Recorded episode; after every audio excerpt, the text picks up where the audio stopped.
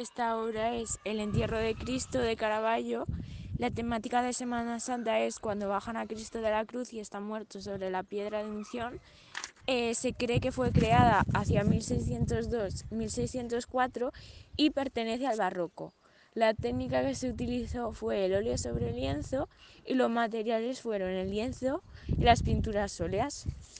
Simboliza la muerte de Cristo y el dolor de sus seres queridos de su pérdida. Eh, en esta obra se ve a San Juan y a Nicodemo sosteniendo el cuerpo muerto de Cristo. Detrás de ellos la Virgen María se encuentra en posición de misericordia y lleva un manto azul. A la derecha de María está María Magdalena, observando la escena. Y por último, María de Cleofás está rompiendo la escena ya que se encuentra mirando al cielo.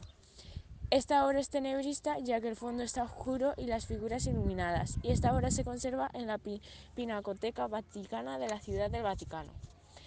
Eh, pertenece al pasaje bíblico de Jesús es bajado de la cruz y entregado a su madre.